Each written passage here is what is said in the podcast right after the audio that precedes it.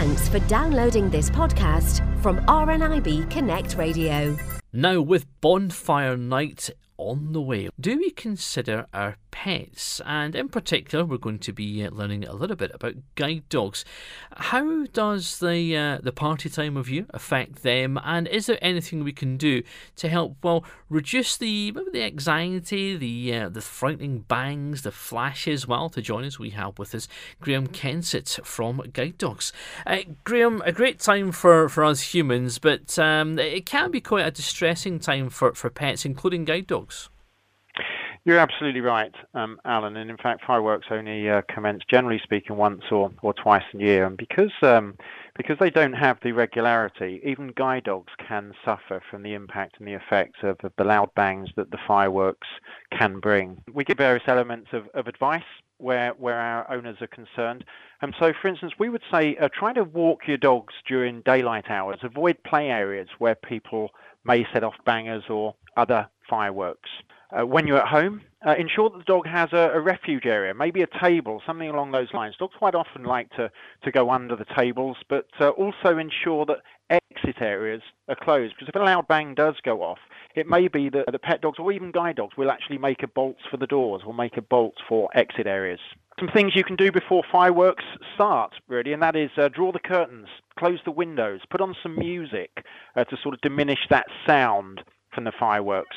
Uh, you can also think about buying a, a, special chew toy or maybe a smoky bone that can occupy the dogs for a good uh, few hours. I'd also say, just from from a personal perspective, ignore the fireworks yourself. Your dogs will gain a lot of assurance from the fact that they recognise that there's no anxiety coming uh, from their owner as well. But if your dogs are a little bit anxious, they could try to climb on you. Sort of put one paw up, then a second paw, and just to try and climb on your on your lap. If your dogs do that, then feel free to, to comfort your dogs, uh, but please don't admonish the dogs for that sort of behaviour.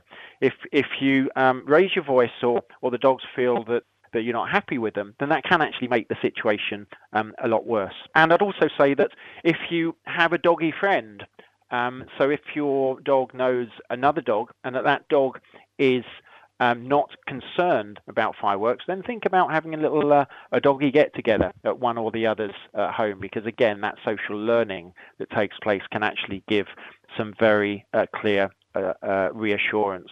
The last thing I would say is please don't leave your dogs home alone.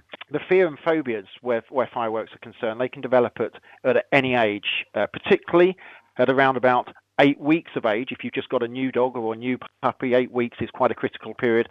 But there again, at around six or seven years of age, as the dogs get into that middle stage of their life, um, fears and phobias can uh, develop very swiftly and very easily. So please do not leave your dogs alone. Uh, guide dogs, obviously, a lot of training goes into sort of bringing them up from from a very early age. They get used to lots of noises and goings on inside and outside. But I suppose fireworks are a little bit different. You've got the flashes, you've got the loud bangs, the whizzes, the noises, but the percussion as well, which the dogs would pick up on.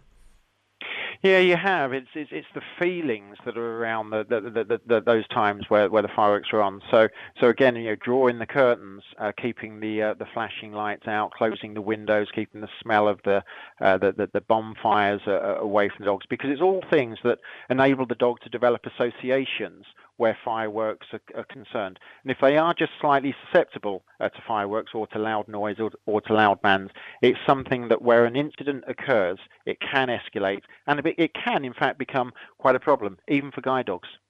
And I have heard you know, many people actually having to go to their vets because the dogs do get very traumatized around that period, even to for sedation or you know the little plug-ins they can get as well with the kind of mummy dogs pheromones. So there are other options that if your dogs do regularly get stressed.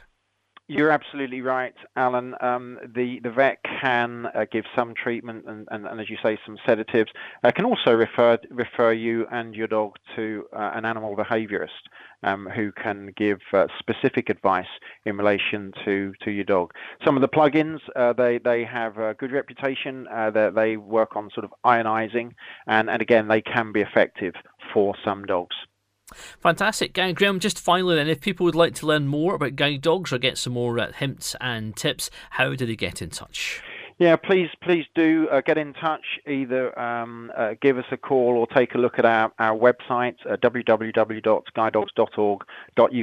If you do need some specific advice in relation to the fireworks issue, then I would always signpost you to the RSPCA. They have some great advice, and, and it's well worth looking at their site also.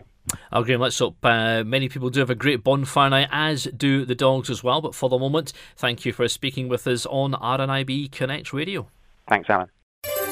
For more downloads like these, visit rnibconnectradio.org.uk slash podcasts.